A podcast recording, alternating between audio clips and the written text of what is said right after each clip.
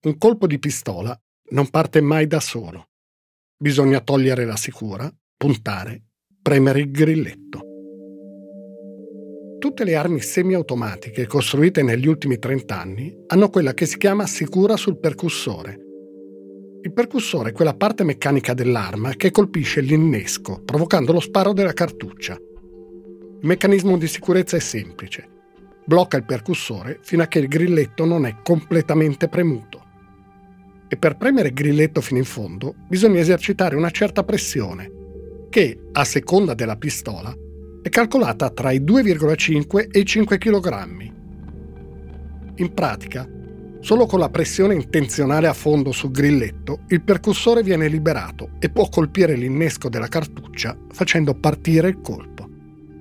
Per questo la frase è partito un colpo ha poco senso e soprattutto non è vera. Un colpo non parte, il colpo viene fatto partire. In questa storia si sentiranno assurdità. Si sentirà ripetere spesso frasi come di striscio, ma non è niente, parole come involontariamente. Si sentirà parlare di punte di pettine che diventano armi mortali, di crisi di panico, di scherzi venuti male e si sentiranno telefonate al 118, perché anche questa storia, come tante, iniziò con una telefonata al 118. Si sentiranno quelle che sembrano parti di una commedia, ma in realtà sono la prova di un delitto. La notte tra domenica 17 e lunedì 18 maggio 2015, alla Dispoli, nel Lazio, un ragazzo morì.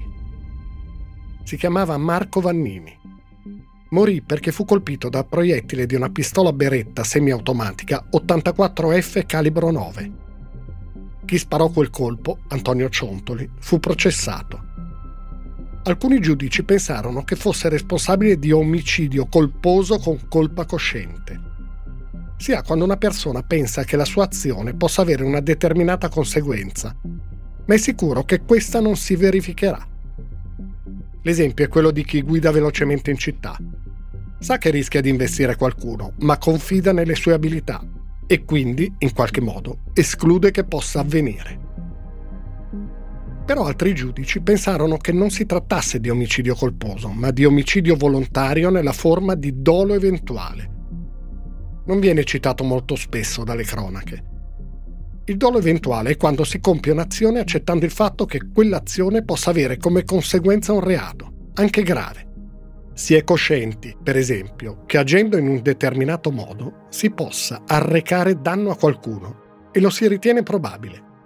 Però si agisce lo stesso in quel modo, per raggiungere uno scopo, un obiettivo. Un esempio che viene fatto è quello di chi getta sassi su un'autostrada da un cavalcavia. Non vuole provocare la morte di qualcuno, ma non può non considerare probabile che questo possa avvenire. La distinzione tra colpa cosciente e dolo eventuale sarà molto importante in questa vicenda e determinerà il destino di alcune persone. Ne parleremo ancora. Attorno a questa storia si mossero altre persone. Per alcuni di loro si parlò di concorso anomalo in omicidio. È un altro termine giuridico che non si sente spesso. Si parla di concorso anomalo quando alcune persone si mettono d'accordo per commettere un certo reato, ma poi il reato commesso è diverso da quello che si era deciso di compiere. Insomma, questa è una storia complicata dal punto di vista giuridico, ma allo stesso tempo è anche purtroppo una storia semplice. C'è un ragazzo morto che, secondo ciò che hanno stabilito i giudici, dopo che era stato raggiunto da un colpo di pistola, si sarebbe potuto salvare.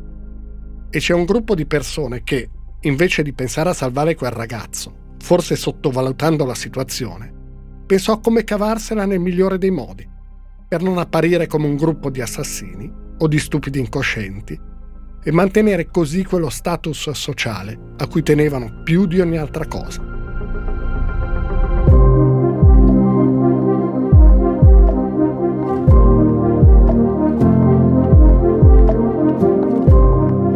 Io mi chiamo Stefano Nazzi Faccio il giornalista da tanti anni e nel corso della mia carriera mi sono occupato di tante storie come questa, quelle che nel tempo vi sono diventate familiari e altre che potreste non aver mai sentito nominare. Storie di cronaca, di cronaca nera, di cronaca giudiziaria. Il podcast che state ascoltando si intitola Indagini. Vi racconterò ogni mese, una volta al mese, una di queste storie, tentando di mostrare non tanto il fatto di cronaca in sé, il delitto in sé, bensì tutto quello che è successo dopo, il modo in cui si è cercato di ricostruire la verità, le indagini giudiziarie e processi, con le loro iniziative, le loro intuizioni e i loro errori, il modo in cui le indagini hanno influenzato la reazione dei media e della società e il modo in cui i media e la società hanno influenzato le indagini.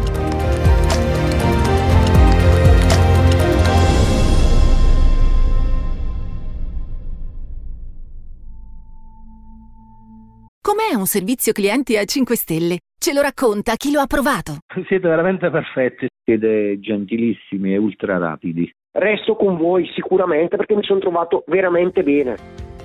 Octopus Energy, energia rinnovabile a prezzi accessibili e un servizio clienti davvero superlativo. Quando morì, nelle prime ore del 18 maggio 2015, Marco Vannini aveva 20 anni. Viveva con il padre Valerio e la mamma Marina a Cerveteri. Dal centro di Roma sono tre quarti d'ora di strada, in direzione nord-ovest. Da lì, per arrivare al mare, sono altri dieci minuti. Si può andare a Marina di Cerveteri, oppure poco più a nord, a Santa Marinella, o a sud, a Fregene, Fiumicino, Ostia. O alla Dispoli, che da Cerveteri è distante 6 chilometri. Lì viveva l'altra famiglia protagonista di questa storia, i Ciontoli. Antonio, il padre, Maria Pizzillo, la madre, chiamata da tutti Mary, Federico, il figlio grande di 23 anni, che ha frequentato la scuola militare della Nunziatella a Napoli, una delle scuole militari più antiche del mondo, e Martina, la secondogenita, che di anni ne ha 20. Ha fatto il liceo linguistico e sta seguendo il corso per diventare operatrice sociosanitaria. Martina Ciontoli è la fidanzata di Marco Vannini. Stanno insieme da tre anni negli ultimi tempi ci sono stati litigi. I due sono gelosissimi l'uno dell'altro. Non varrebbe nemmeno la pena di citarlo, questo particolare, se non fosse che la mamma di Marco Vannini, nel corso dei processi, sottolineerà molto questo aspetto, dandogli grande rilevanza. Martina Ciontoli è spesso a casa dei Vannini e Marco Vannini è spesso a casa dei Ciontoli. Il padre di Martina, Antonio, è un ufficiale della Marina Militare distaccato a RUD, Raggruppamento Unità Difesa, un ente militare interforze dell'AISE, il Servizio Segreto Militare Italiano. AISE significa Agenzia Informazioni e Sicurezza Esterna. Il RUD ha sedi ad Alghero, Oristano, Lecce, San Donà di Piave e proprio alla Dispoli. Essere distaccati nel linguaggio dell'esercito significa essere spostati dal reparto a cui si appartiene a un altro compito. Antonio Ciontoli lavorava con il servizio segreto dell'esercito. Era stato anche autista di Vincenzo Camporini, ex capo di Stato Maggiore della Marina Militare. Ricorda Marina Conte nel libro Mio figlio Marco, che ha scritto con Mauro Valentini. Marco era affascinato da quest'uomo che le raccontava di cose molto grandi e io lo lasciavo raccontare. Era pieno di entusiasmo. Antonio Ciontoli aveva aiutato Marco, che aveva finito il liceo scientifico e lavorava stagionalmente come bagnino, a compilare i moduli per entrare nel concorso VFP1, acronimo di volontario per la ferma prefissata di un anno nell'esercito. Solo che per due volte erano stati commessi errori nella compilazione dei moduli e Marco Vannini era stato escluso. Per il terzo tentativo aveva deciso di farsi aiutare dallo zio, Roberto Carlini, ex carabiniere. Il 17 maggio era una domenica. Quella sera, come spesso accadeva, Marco Vannini era stato a cena dai Ciontoli. C'era tutta la famiglia, c'era anche Viola Giorgini, la fidanzata di Federico Ciontoli. Attorno alle 23 Marco telefonò a casa. Disse che sarebbe rimasto a dormire da Martina. Aveva telefonato anche di mattina, chiedendo al padre di registrargli il Gran Premio di Le Mans del moto mondiale. Alle 23.41 di quella notte, al 118 di Roma, giunge una telefonata. Al telefono c'è Federico Ciontoli. 118 Roma, eh, buonasera, mi serve urgentemente un'ambulanza alla Dispoli. Che succede? Eh, c'è un ragazzo che si è sentito male di botte, è diventato troppo bianco, non respira più. Respira male, si Respira dice. male, sì. Che cosa ha fatto questo ragazzo? Eh, no, non glielo so spiegare bene. Beh, ci provi, anche se non me lo sai spiegare bene, per cortesia. Eh, no, no, io non Qualcosa, ha bevuto, No, non soffre di qualche grave malattia di base? No, non, si, non soffre di niente, probabilmente uno scherzo, si è spaventato tantissimo e non respira più. Che scherzo gli avete fatto? Eh, non lo so, io non c'ero in quel momento, le sto dicendo. E che ne sa allora che è stato uno scherzo? Chi gliel'ha detto? Perché sta con mio padre e mia madre, siamo in famiglia, per favore, me- che ci stiamo prendendo in No, giro? no, mi passi suo padre, per favore, Sì. grazie. Mamma, eh, glielo chiedi tu per favore, non ci crede? Deve. No, signora, non capisco la dinamica, cioè uno si No. spaventa e si se- sente Eh, così male. Stava, facendo eh, il bagno il ragazzo, Sì. stava nella vasca, si è ripreso? Eh, aspe- ehm, stava facendo la- la- il bagno, stava nella vasca, Oh. è entrato, non serve? Vabbè, eh, nel caso richiamiamo. D'accordo, grazie. È una telefonata assurda, strana, che si conclude in pratica con un grazie, non ci serve più nessun aiuto. Quando il 118 riceve questa telefonata, Marco Vannini sta male. Circa 35 minuti prima è stato colpito da un proiettile. A mezzanotte e 6 minuti, al 118 giunge un'altra telefonata. Questa volta parla Antonio Ciontoli. Nella registrazione si sentono le urla disperate di Marco Vannini.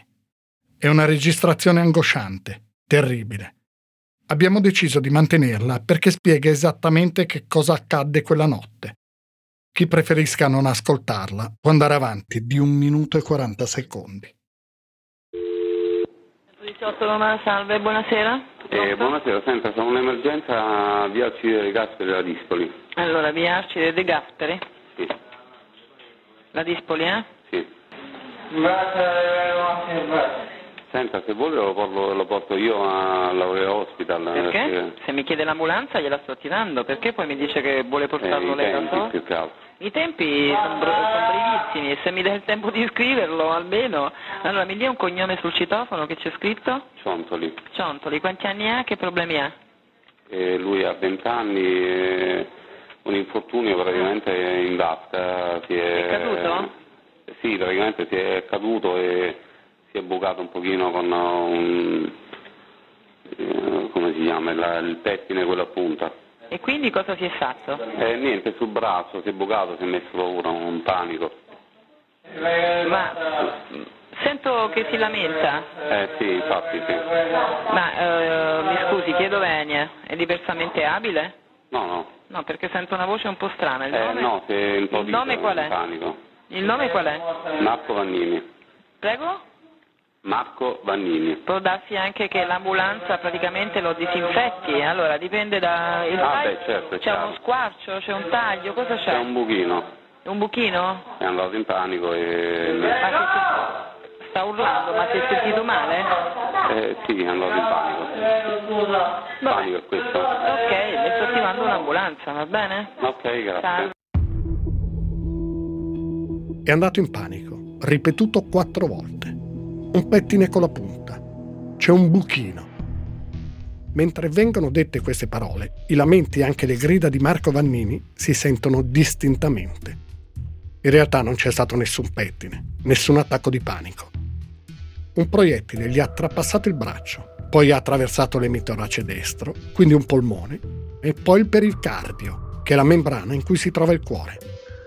La pallottola si è fermata nel sottocute, nella parte sinistra del petto. La telefonata a casa Vannini arriva a mezzanotte e 40 minuti. Marina, sono Mary. Vieni da noi, che Marco è caduto dalle scale, sbrigati. Non è più scivolato in bagno, non è più un attacco di panico, non è più colpa di un pettine. Ora Marco Vannini è caduto dalle scale. Marina e Valerio Vannini si vestono in fretta. Stanno per uscire, ma il telefono suona di nuovo. Guarda che non devi venire da noi, ma devi venire direttamente al PIT, che l'ambulanza lo sta portando lì. PIT significa Presidio Integrato Territoriale. È il posto di primo intervento di La Dispoli. L'ambulanza a casa di Ciontoli è arrivata a mezzanotte 23. Non c'è un medico a bordo. È stato richiesto un intervento per un attacco di panico. ecco cosa ricorda l'infermiera Ilaria Bianchi in uno speciale trasmesso dal canale 9. Appena arrivati sul posto scese un signore adulto e lui mi disse sono il signor Ciontoli e c'è un ragazzo che si è sentito tanto male, è stato colpito da un attacco di panico dopo essersi punto con un pettine a punta e scivolato nella vasca. Arrivati davanti alla porta trovammo eh, il ragazzo Marco sdraiato per terra.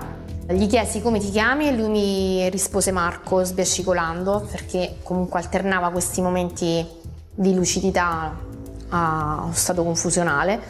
Dopodiché gli chiesi dimmi dove hai dolore, che cosa ti fa male e lui mi disse mi fa male tutto, mi fa male tutto.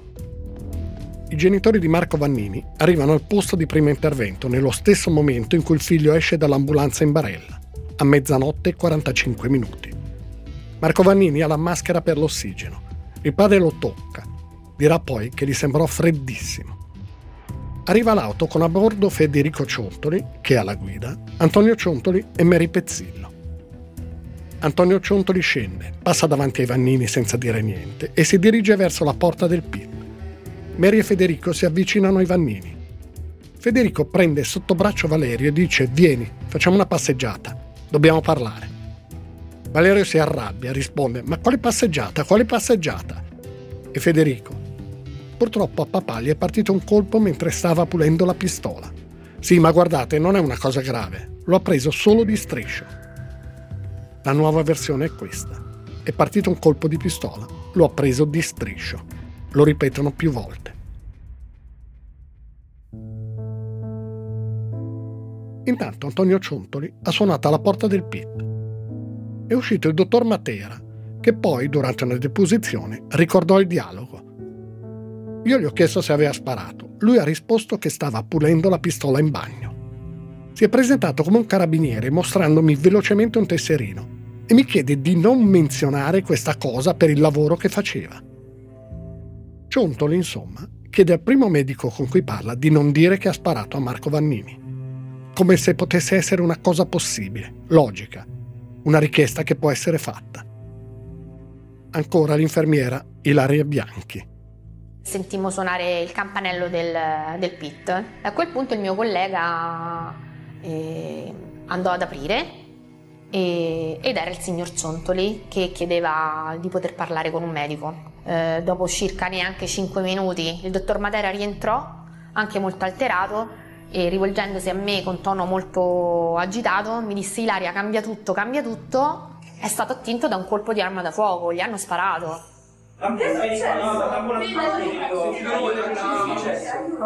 Istintivamente mi venne di uscire fuori e cercare il signor Ciontoli e gli dissi ma perché non mi ha detto la verità? Ma non mi ha detto che gli ha sparato. E lui, commosso, diciamo, un, un pochino provato, mi disse non lo so, non lo so, non, non ci ho capito niente, avevo paura di perdere il posto di lavoro. Ma vi posso chiedere la cortesia se questa cosa si può omettere, potete non dirla? Io a quel punto veramente eh, non ci vedi più perché insomma dopo la beffa anche l'inganno, insomma gli dissi ma lei si rende conto di quello che ci sta chiedendo? Marina Conte, la mamma di Valerio, ricorda nel suo libro che Maria Pezzillo, Mary, a quel punto si accese una sigaretta e disse Ecco, ora mio marito perderà il posto di lavoro. I Vannini iniziano a capire che c'è qualcosa che non torna Marina Conte dice al marito di chiamare lo zio di Marco, Roberto Carlini, ex carabiniere. Quando sente questa frase, Federico Ciontoli dice al padre: Papà, chiama Izzo. Antonio Ciontoli si allontana e telefona. Roberto Izzo è un maresciallo dei carabinieri, ex comandante della stazione di Ladispoli. La sua posizione verrà vagliata. Sarà sospettato di aver tentato di coprire i ciontoli di averli aiutati a tentare di nascondere ciò che era successo, ma verrà poi assolto dalle accuse. Da dentro la sala medica si sente Marco che urla, aia, aia. I Vannini si rassicurano. Se Marco urla vuol dire che è cosciente, che soffre, ma non è così grave.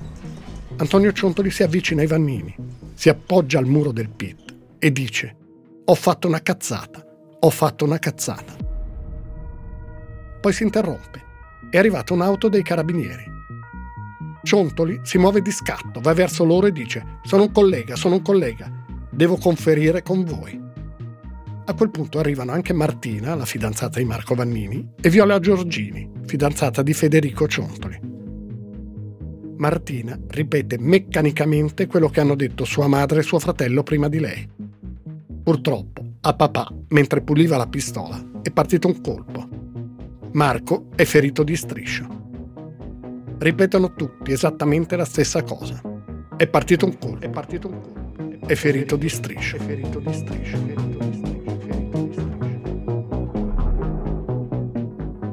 Arriva il maresciallo Izzo. Entra nel pit. Esce il dottor Daniele Matera. Chiede della mamma di Marco. Dice che il figlio è fortissimo, che lo ha graffiato, che si dimena per il dolore e che continua a chiamare un nome. Marti. O forse Massi. Questo particolare assumerà rilevanza più avanti. Esce un altro dottore. Chiede alla mamma di Marco: Perché avete chiamato l'ambulanza e poi l'avete disdetta? Perché poi avete aspettato 20 minuti per richiamarla? Marina Conte al momento non capisce. Più tardi, nella notte, inizierà a mettere insieme i pezzi. Arrivano gazzelle dei carabinieri. Esce di nuovo il dottor Matera. Dice che il paziente si è stabilizzato, ma va portato in elicottero al Policlinico Gemelli di Roma. I genitori di Marco, la zia e lo zio, partono per Roma. I ciontoli restano davanti al PIT. Dice il giornalista investigativo Fabio Sanvitale.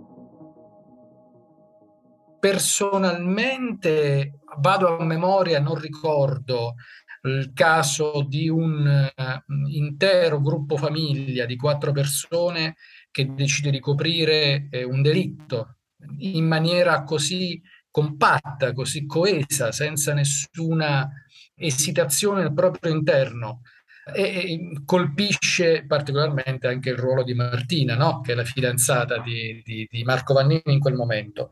Ecco, la, la presenza di un gruppo famiglia così compatto che decide di coprire sostanzialmente un reato istantaneamente non, non, è che hanno avuto bisogno di pensarci particolarmente eh, a lungo, di confrontarsi. Questo è già un evento che dal punto di vista proprio della dinamica psicologica colpisce moltissimo. Dal pronto intervento di Ladispoli al Policlinico Gemelli di Roma sono 44 km. I Vannini arrivano all'ospedale, ma l'elicottero non è ancora arrivato. Aspettano. Dopo un po' chiedono a un'infermiera le risponde, guardate che l'elicottero non è più venuto, ci sono state complicazioni. L'elicottero dalla Dispoli si è alzato in volo due volte e due volte è dovuto tornare a terra, perché Marco Vannini ha avuto due arresti cardiaci. Hanno dovuto praticargli le manovre di rianimazione. Marina Conte racconta nel suo libro di aver telefonato a Mary Pezzillo. Mary, che succede? Non lo so, risponde lei. Io sto qua sotto, fa freddo e non posso nemmeno salire a prendere un giacchino. I vanini tornano al pit. Ci sono i carabinieri, non fanno entrare nessuno. Un brigadiere che conosce lo zio di Marco lo chiama e gli dice: Guarda che è morto. Marco Vanini viene dichiarato morto attorno alle 3.10 del 18 maggio 2015.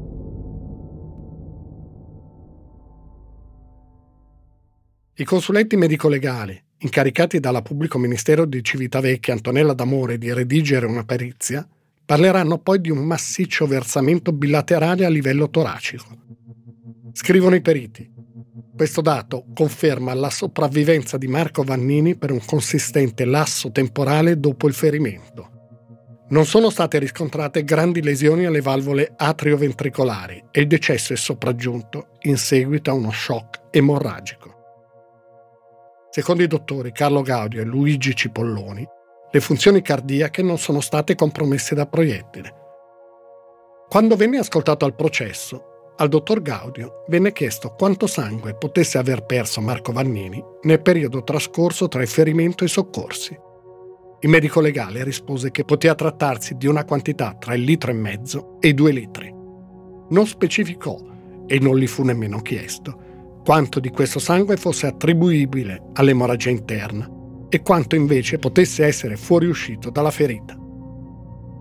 Ai ciontoli, quella notte, viene impedito di tornare a casa. ma in quella casa sono rimasti a lungo prima di lasciarla per andare al pit. E due persone, Martina Ciontoli e Viola Giorgini, al pit sono arrivate dopo e non con il resto della famiglia. La casa non viene sequestrata, non viene usato il luminol, cioè l'analisi scientifica per capire se c'erano tracce di sangue in casa e se, in quel caso, sono state lavate e in quale stanza. Il sopralluogo nella casa dura sei ore. Secondo gli esperti di scena del crimine non è nulla, è un tempo ridicolo in sei ore non si riesce ad analizzare niente. Il fatto è che automaticamente è stata presa per buona la versione dell'incidente. E di quel tipo di incidente, cioè del colpo partito per casa. Disse l'avvocato Andrea Miroli, legale dei Ciontoli. Cioè, se è stato un errore, per quale motivo avrebbe dovuto essere? Non c'è un, un reato di natura colposa a cui segue un sequestro. Quindi da questo punto di vista non c'è nulla di anomalo. Sulla pistola che ha sparato, quella da cui sarebbe partito un colpo, non è stata trovata nessuna traccia biologica. Niente, è stata totalmente e perfettamente ripulita. Tre membri della famiglia Ciontoli, ma solo tre, e cioè Antonio, Federico e Martina, vengono sottoposti allo stub. Né la moglie di Ciontoli né la fidanzata di Federico fanno invece il test. Lo stub serve a individuare le tracce residue di polvere da sparo sulle mani di una persona si effettua con un adesivo posto sulle mani, soprattutto tra il pollice e l'indice, a cui restano attaccate le tracce microscopiche della lega di piombo, antimonio e bario che provengono dall'innesco di una cartuccia. I ciontoli vengono anche sottoposti a tampone nasale per verificare se fossero presenti tracce di polvere da sparo nelle narici. 12 particelle di residui di polvere da sparo vengono trovate nel naso di Antonio Ciontoli. In totale su Antonio Ciontoli sono repertate 42 particelle di polvere da sparo. Su Federico ne vengono trovate 87, tutte sugli indumenti.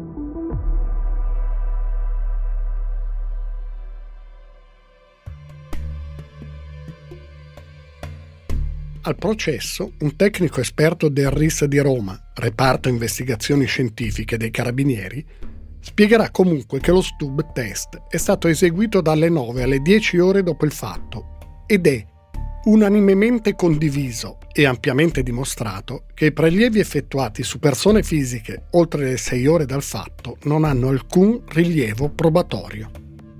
Comunque sia, tracce di polvere da sparo vengono rinvenute su Antonio Ciontoli e Federico Ciontoli, mentre sulla pistola non c'è la minima traccia di materiale biologico.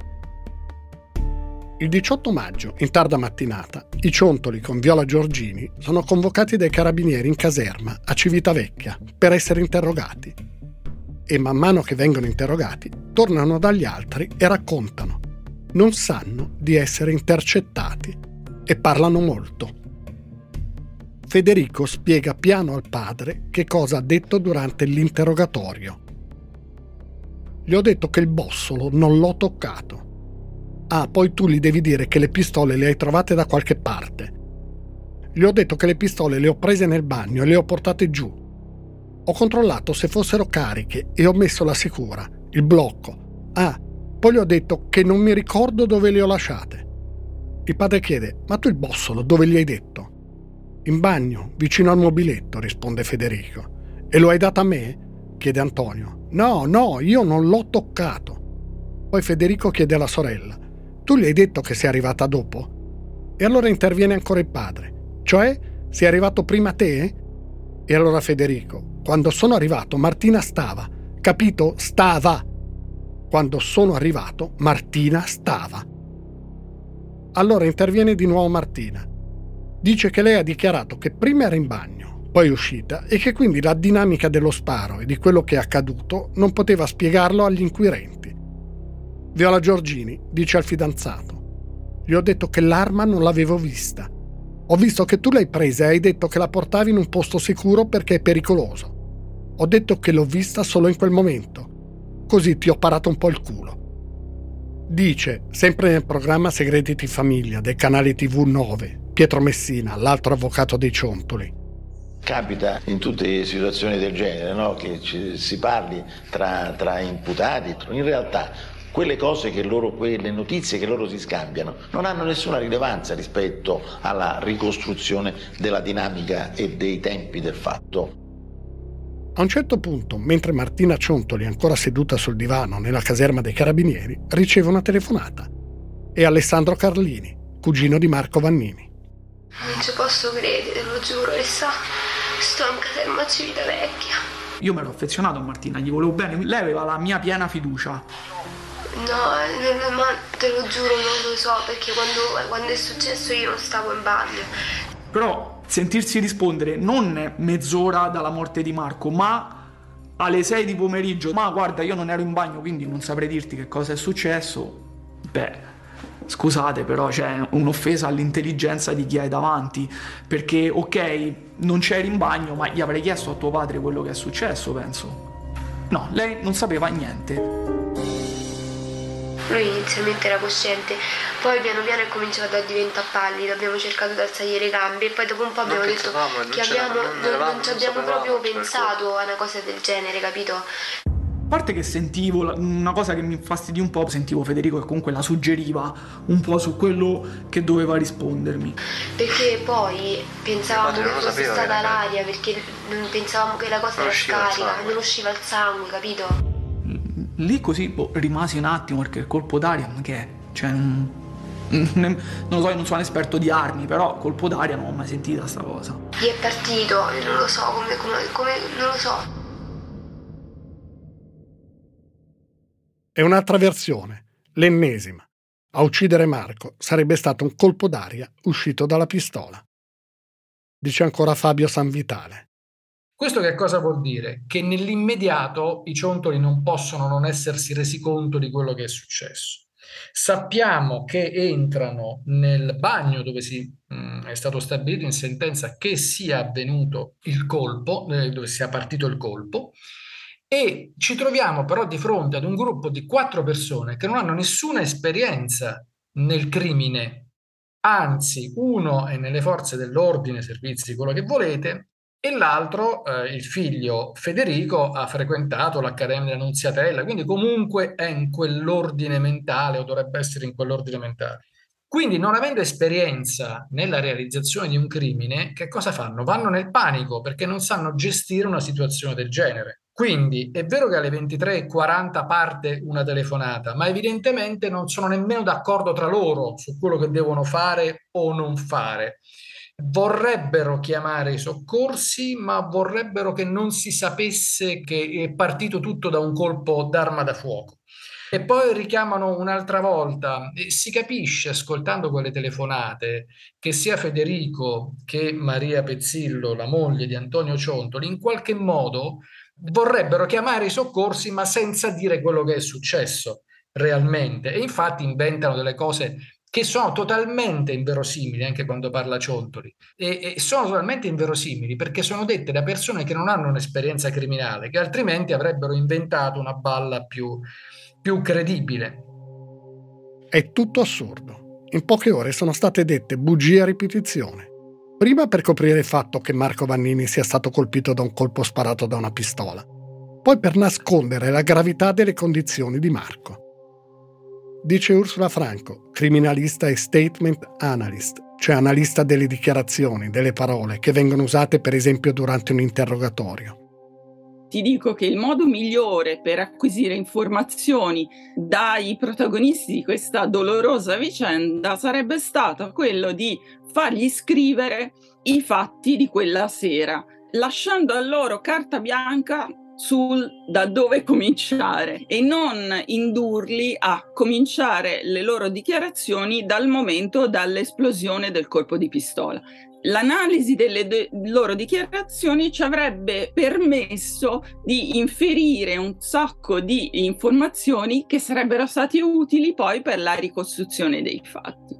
Ti dico soltanto che nella prima sit di Viola ci sono una serie di dichiarazioni che fanno pensare a una certa tensione nella casa, perché Viola continua a dire ho sentito, ho sentito, ho sentito, poi ho sentito. Ecco, eh, se avessimo potuto avere le dichiarazioni scritte eh, di tutti i partecipanti senza nessuna influenza di un, carabiniere, senza domande, senza suggerimenti, avremmo potuto metterle a confronto e eh, ricostruire alla lettera i fatti che avevano preceduto l'esplosione del colpo. A processo, raccontando che cosa accadde subito dopo che sentirono il rumore, i familiari di Antonio Ciontoli dissero che pensarono proprio a un colpo d'aria. C'è una sorta di colpo a salve. La chiameranno anche una bolla d'aria. Ecco cosa disse Federico. Sentito questo rumore? Che rumore era? Un rumore forte, però tale da non farmi alzare. Inizialmente non volevo alzarmi. Mm. E... Lei aveva mai sentito un colpo d'arma da fuoco prima di allora? Sì, all'aperto, sì. sì. Quindi sente questo rumore, che cosa fa? Niente, inizialmente rimango a letto, poi sento le voci, mm. Viola mi incita ad alzarmi e quindi vado lì al bagno. Io mi ricordo di aver visto mio padre e mia sorella lì, e... mio papà e Marco. La stessa versione la diede Martina Ciontoli. Che era un, un colpo d'aria, che Marco si era spaventato e, e di stare tranquilla perché si sarebbe ripreso dopo un po'. Anche la fidanzata di Federico Ciontoli disse la stessa cosa. È partito un colpo d'aria, uh, era, è, da, è, da, tanto che non uso la, la pistola ed è rimasta una, una bolla d'aria nella, nella pistola. Continuò a dire questo. Insomma, Antonio Ciontoli avrebbe detto agli altri membri della famiglia che dalla pistola è partito solo un fortissimo rumore e che Marco Vannini si è spaventato. Gli altri si sarebbero così tranquillizzati Va ricordato che Federico Ciontoli ha studiato all'Accademia Militare dell'Annunziatella a Napoli ed è presumibile che conosca il funzionamento di un'arma. I vicini hanno sentito il colpo. Tommaso Liuzzi, la notte del 17 maggio, ha sentito forte lo sparo. Poi ha sentito, dirà lui, un urlo. E subito dopo Marco Vannini che dice scusa Marti, scusa Marti. La stessa cosa dice di averla sentita anche un'altra vicina di casa lo dice a una trasmissione televisiva. Una settimana dopo, Maria Pezzillo va a casa dei Liuzzi. Tommaso Liuzzi attiva di nascosto il telefonino e registra la conversazione. Secondo l'uomo, Pezzillo voleva capire che cosa loro avessero realmente sentito. Ma è una sua ipotesi, non ci sono riscontri investigativi. Maria Pezzillo chiede ai Liuzzi se hanno sentito lo sparo e aggiunge perché io, che stavo in camera da letto, ma non finisce la frase. Poi Tommaso Liuzzi domanda, ma perché Marco chiedeva scusa a Martina? No, risponde Mary Pezzillo, non diceva Marti, diceva Massi. Scusi Massi. Massi, cioè Massimo, che è il titolare dello stabilimento balneare dove Marco Vannini aveva lavorato anche quel giorno. Era stato il medico del PIT a dire per primo che non capiva se Marco stesse chiamando Marti o Massi. Maria Pezzillo ripete quella versione. Non si capisce però perché Marco Vannini, dopo essere stato colpito da un proiettile, debba chiedere scusa al suo datore di lavoro. Allo stesso modo non emergerà mai un motivo per cui, in quel frangente, Marco Vannini avrebbe dovuto chiedere scusa a Martina. Si ipotizzerà un litigio eventualità sostenuta dalla famiglia Vannini. È anche vero però che quella notte alle 23 Marco aveva telefonato a casa per dire che sarebbe rimasto a dormire da Martina. Il fatto che rimanesse a dormire lì il fatto che la sua voce fosse assolutamente tranquilla fa supporre che almeno fino a quel momento non ci fosse stato il litigio. È comunque un grande caos. Le indagini all'inizio hanno dato per scontata la versione dei ciontoli. Dice la criminologa Cristina Brondoni. Allora, il caso di Marco Vannini è un caso che effettivamente ha degli aspetti piuttosto inquietanti eh, per quanto riguarda la presa in considerazione, la presa in carico di alcune testimonianze, come quella appunto di Ciontoli, presa per vera, presa per realistica, no? Cioè nel senso uno che conosce le armi, che detiene un'arma da fuoco, che fa un lavoro per cui le armi non sono certo eh, un orpello, che possa dire appunto che parte un colpo d'aria, che fa quasi sorridere, no? È, è una cosa talmente ridicola, talmente incredibile eh, che dovrebbe semplicemente far sorridere, dovrebbe far pensare che sta mentendo e, e non gli potrebbe credere davvero nessuno. Invece, eh, in qualche modo, quello che ha detto è stato ritenuto al primo momento eh, sufficiente.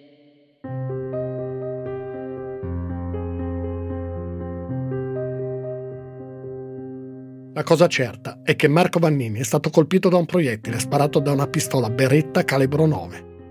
Quell'arma, secondo il racconto dei Ciontoli, era in bagno, assieme a un'altra pistola. Erano state tirate fuori dalla cassaforte per essere pulite e controllate, visto che il giorno dopo Antonio Ciontoli avrebbe dovuto sostenere un'esercitazione di tiro. Poi però la moglie lo aveva chiamato per occuparsi del giardino e lui si era distratto. Le aveva lasciate nella scarpiera in bagno. Alle 23 Antonio Ciontoli si ricorda di averle lasciate lì, nella scarpiera, e va a prenderle per rimetterle in cassaforte. In quel momento Marco Vannini è nel bagno, si sta facendo la doccia. Quattro giorni dopo la morte di Marco, però, Viola Giorgini al telefono con una sua amica. Il suo telefono è intercettato. La conversazione dura 33 minuti e viene classificata dai carabinieri come della massima importanza. Viola dice alla sua amica le pistole sono rimaste tutto il giorno sul divano. Ancora contraddizioni, le ennesime. Non saranno certo le ultime. La perizia che la pubblico ministero ha chiesto ai professori Cipolloni e Guido dirà in conclusione, si può affermare che con riferimento ai quesiti propostici dal magistrato, una immediata e corretta attivazione dei soccorsi avrebbe evitato il decesso del paziente con elevata probabilità. Nei rapporti del 118 dei carabinieri verrà scritto che Marco Vannini è stato trovato a terra e indossava una maglietta a maniche corte e pantaloni di una tuta acetata blu.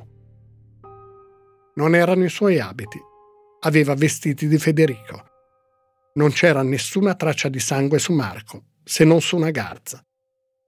Al primo piano, nella camera dei ciontoli, c'era un letto disfatto, piccole macchie di sangue sulle lenzuola e un phon attaccato.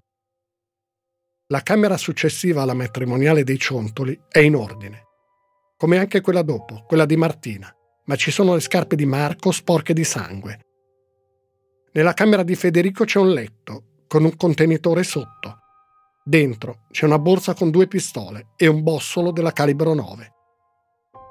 Sul terrazzino di casa Ciontoli ci sono zoccoli da uomo bianchi con piccole macchie di sangue. Si sa che una pistola ha sparato che un ragazzo è morto. E si sa anche che quattro persone hanno mentito parecchio e che all'inizio, forse per superficialità, qualcuno tra le forze dell'ordine ha anche creduto a quelle bugie. Dice ancora Cristina Brondoni. L'arma da sola non spara mai. È necessario che qualcuno decida di caricarla scarrellare quindi e sparare, premere il grilletto. Non spara se cade per terra, ok? Sono fatte apposta. Non spara se nessuno tira il grilletto. Quindi questo doveva essere l'inizio, cioè il, il, il, da dove partire, cioè qualcuno in quel bagno ha tirato il grilletto dopo aver caricato e puntato l'arma contro Marco Manini. Non sarà facile in questa storia avere risposte, alcune non arriveranno mai. Le bugie continueranno. A smascherare la più grossa ci penserà però un fatto banale. La pistola che ha sparato ha un difetto, un malfunzionamento.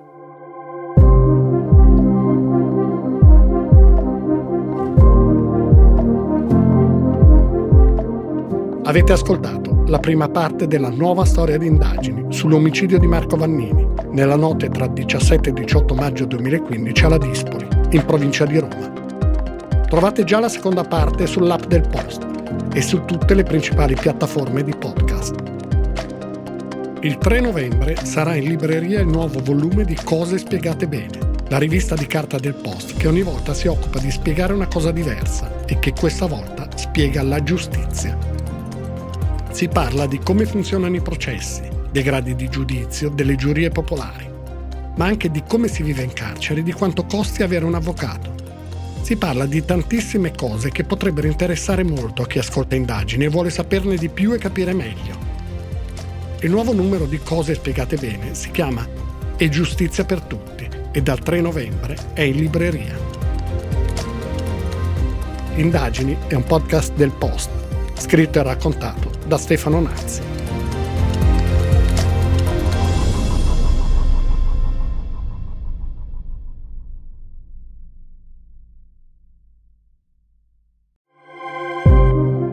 Salutarvi vorrei raccontarvi che sono aperte le iscrizioni alle 10 lezioni sui podcast. 10 incontri online per chi vuole capire meglio come funzionano i podcast, dall'idea alla pubblicazione.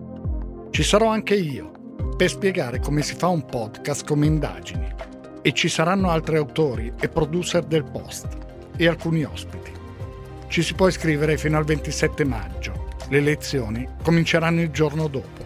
Trovi altre informazioni sul post o scrivendo a scuola chiocciola il post.it.